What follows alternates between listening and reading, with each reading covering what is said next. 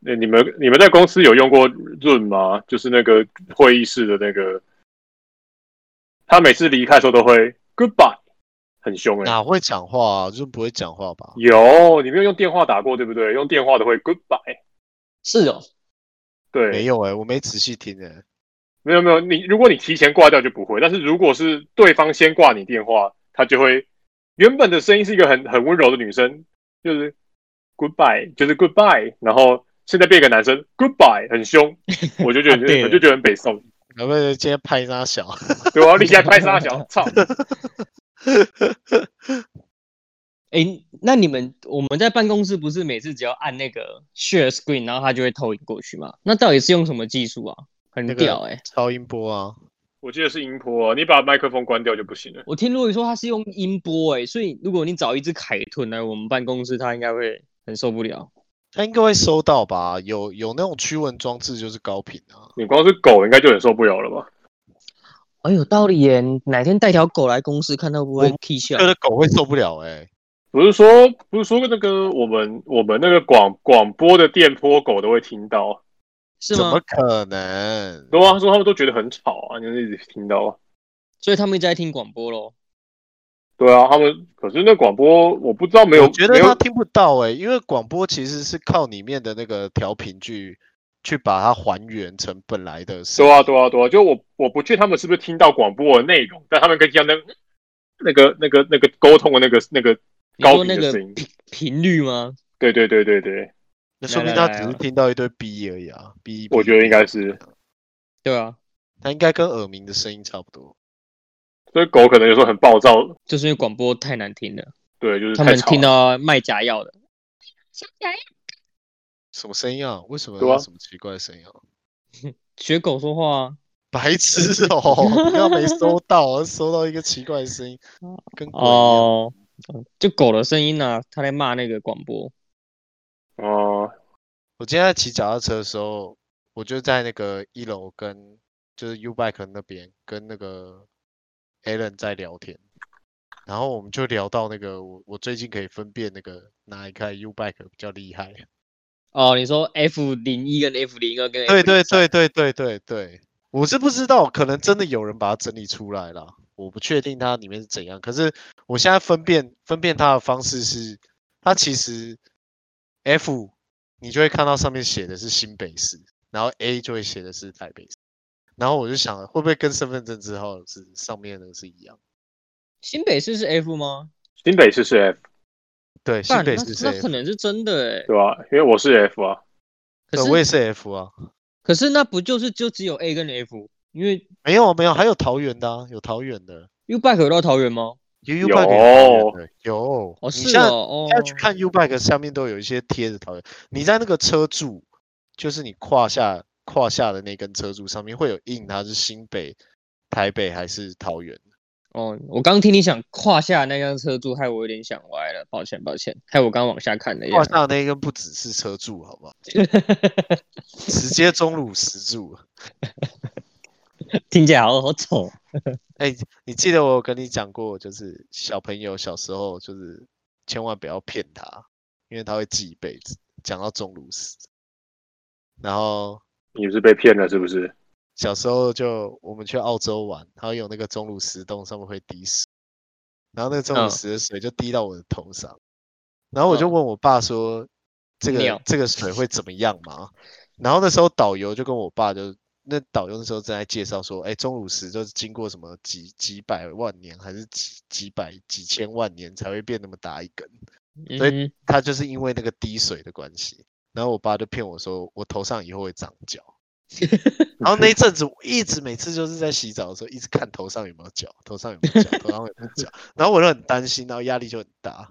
你是你是很想你是很想要长脚还是不想要长脚？我不想要长角啊，因为你知道长角是恶魔啊。然后，然后导嗯游又讲了说，那根柱子上面的水滴就是会让那根柱子越来越长。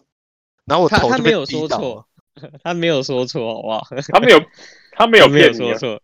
可是我就我就一直觉得，就是我的完蛋了。有一天就是可能睡觉起来头上就长了一根角，然后哦每每次都在照镜子看，就是自己有没有角，这然后、哦真的是很难过。其实其实说不定真的会涨啊，只是时间还没到啊。你看，你才涨了三十年左右而已，说不定说不定过三十，搞不好三十万年你就你就中了。那诶，现在是不是有什么什么中国的人是没有被盗墓的？然后我们就把墓挖开，结果诶发现他有长角啊，这已经被中啊！已你小时候被中午时一定盯是过中啊鲁斯逼过了。 有应该都被你应该都被对啊挖你真过，的应该就都被长挖出脚过。为什么我会累个、啊、？Jeff 你 Jeff 你好累个，应该是应该是。那真的诶吗？对我啊换，我换一下网络，你现哦诶，这样应在该会好一点。我觉得我家 WiFi 好像比较好一点。哦 WiFi 可能比较比较及时一点。对啊，所以我我最发应近该一比直较快。啊一直想买那个 WiFi Mesh 啊，那天不在传给你看吗？你后来决定用哪一家？我还没有买。你还没买，这个对东西啊本来就是冲动购物啊。你要不要介绍一下 WiFi 六跟 WiFi 五啊？呃，WiFi 六是这样啦，以前以前没有什么什么 WiFi 五、WiFi 六这种东西，我们都会讲什么什么 A，原本是讲什么 A 八零二叉嘛点 N 啊呐、嗯， BGN 呢、啊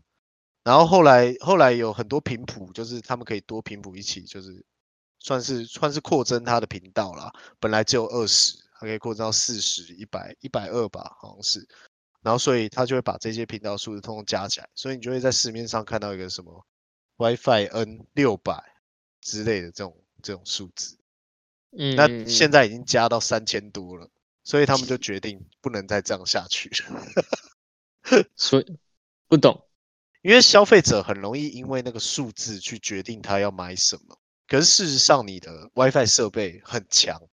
可是因为你的天线数不够，导致你不能多频段。那事实上，你的多频段也对你没有帮助。然后像你现在用二点四 G 或者是用五 G，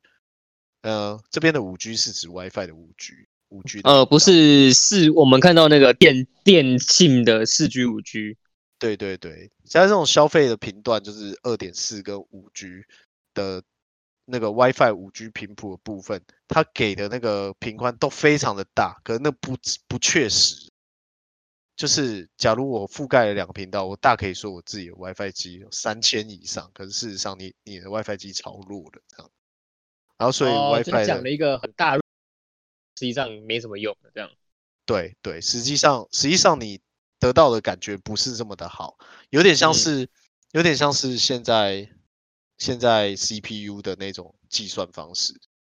等一下再讲 CPU 部分，先讲 WiFi 的部分好了。所以一直到现在 AC 以后，我们大家其实都会去看 AC 啊，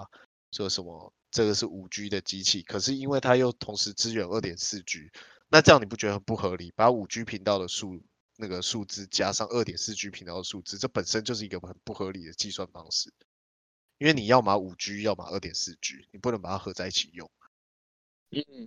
然后一直到 AX 以后，WiFi 那个联盟就认为这样不能再这样乱下去，所以 AX 就统一成为 WiFi 六，算是哦一就是种可以行销的手段啦，就是给他一个简称就对了啦。对，就是总之你要买新比一较代的，比较好，比较好记啦。就你给我记这个就对了。对，就是 WiFi 六这样，就很像。假如我跟你讲，我我我家有 USB 三点零，那你到底是三点一卷还是卷 one 卷 two 还是三点二，你都不知道啊。嗯，诶，所以 WiFi 那是有个基金会吗？还是什么东西？这个要看一下，它有个协会，就是专门在应该有处个理这件协会事吧情对啊我也觉得 WiFi 联哦盟之类的。我国际、国际 WiFi 协会什么，反正就制定这些微博的规则，应该就他们吧。听起来灰暗哦。有有，它它是美国总部在美国德克萨斯州，然后嗯它简写是 WFA WiFi WiFi 联盟。这是你啊刚查的，还是你本来就知道的？我如果本来就知道的话，我还需要 Google 干嘛？那也就是 Google 了嘛。 原来你就是新一代老高，老高还会在讲之前帮你把这些东西整理好，你就是直接现现 Google 现你讲没。有你没有准备，然后突然问一个又不是 WiFi 联盟里面的人，你不觉得有点太难了？ 那那那那怎么样才可以加入 WiFi 联盟呢？好想去哦。我哇塞哦，付钱 吧，那不然你在那个 Wiki 的那个 Wiki 下面留言说我要怎么加入，好想加入哦。 那我该那我该如何加入呢？ QQ QQ 如何加入 我都 WiFi 我连都是看到一堆人一堆人说这个是他把华为踢掉了，好像很坏一样。你说这个联盟吗？还是对啊，这个联盟哦，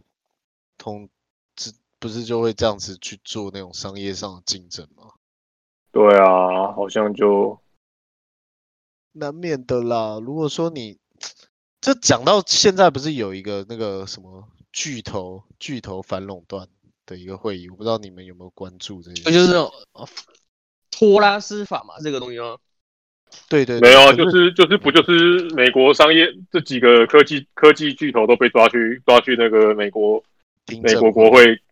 听听看大家讲什么这个吗？对对对啊其实其实听证会在的目的就只是让他们其实也想要去依照这个去创造一个新的法规，因为目前没有任何一个法可以去约束他们，所以他他才找这些大的 CEO 们哦去、哦，去听说，去辩解说他们为什么没有犯那个法律。可是事实上啦，事实上我觉得有点太勉强了。这一次这一次的听证会对他们来讲有点太勉强，就基本上你没有法律是可以说他们做的是错的，尤其是他们又在各个领域对公益付出这么多，然后他也没收钱。嗯哼，可是他们现在其实讲，就他们很科技岛啊，就是缴了税金的都缴超少。我记得那个谁啊，好像反正也是个大老板，然后说他助理缴的税金的比率竟然比大老板还要高很多，欸就可能一个是四十趴，一个是二十趴，可是老板只缴了二十趴的税金，但是他缴了四十趴，这个是避税的方法吧？我不是很清楚。就他们只要捐一点点钱，然后就可以就是省更多钱。那其实穷人家反而很不划算，就他们就是捐一点点钱，还是要交很多钱。可是我老实讲，我是我对这个倒是抱着不同的看法、欸，因为假如今天他们付他们只是他们大老板个人付的税金少，它并不会影响一个国家的整体产。然后一个国家的整体产值是靠我们这些劳动阶级去创造出来的，而不是那个大老板本身。嗯，对啊，一家很大的公司就可以提供很多的就业机会啊。对，没错，我反而觉得这对这对一种整体的发展算是我觉得是比较好的方向。就是大老板虽然用这种方式去避税，假假设他们去做公益还是做什么事情，他们他们能够获得，就是整个整体社会能够获得的回馈，其实会比他直接把钱拿出来更直接一点。哦，你说利用他的公司的优势，而不是对，你要看它的那个整能够发挥出来的经济价值。我们讲说，以前我们都用交易来判断这个价值。我跟你是信任的关系嘛，所以我我信任你觉得这个东西的价值是多少，所以我才会拿相同价值的东西跟你交换。可是你知道，这嗯哼嗯一来，这个东西不是钱金钱，金钱只是作为中间的一个媒介而已。也是对啊，没有错。所以，如果我跟你创造这中间的钱被某个人拿走了，可是我跟你的价值还在，那我觉得他做的反而是好事。虽然虽然这样讲有点模糊，可是他创造了我跟你的经济价值。嗯，那个经济价值不是他把这个钱拿去干嘛，是因为他拿这个钱去做公益啦。他直接交给政府，其实也没有比较好，对啊，对啊，当然交给政府是最不好的。这不划算的啊。对啊，如果这个钱是一开始丢进市场里面流通，它反而可以创造比这个钱更多无数倍的价值。嗯，所以避是税啊这整件事情，我觉得它是合法的，而且它也必要存在，因为我我相信那些制定法律的人也知道，他假如把这个东西锁死了，整个市整个社会就会停摆下来。没有诶、欸我觉得只是制定法律的人听财团的话而已。对 啊，我觉得也我没有觉那得么这也单蛮纯啊合理啦的。没有单纯啦，就是他就算是今天只听只听那个人的话，那你要想看那些人把那些钱用在哪里，他不可能像我们一般人一样把它存在银行里面啊。他就开银行啊，嗯，他还开自己的基金会嘛，他如果也有放进自己的去，基金会去做这件事情的话，他做的事情反而是更有意义的。如果他有做事的话啦，我们就讲我们自己公司的那个基金会的，我觉得它的运作模型就已经有点类似这一种，虽然是他们避税的一个工具，可是我们如果不要讲到避税，那是不是国乐的产业也被提升了？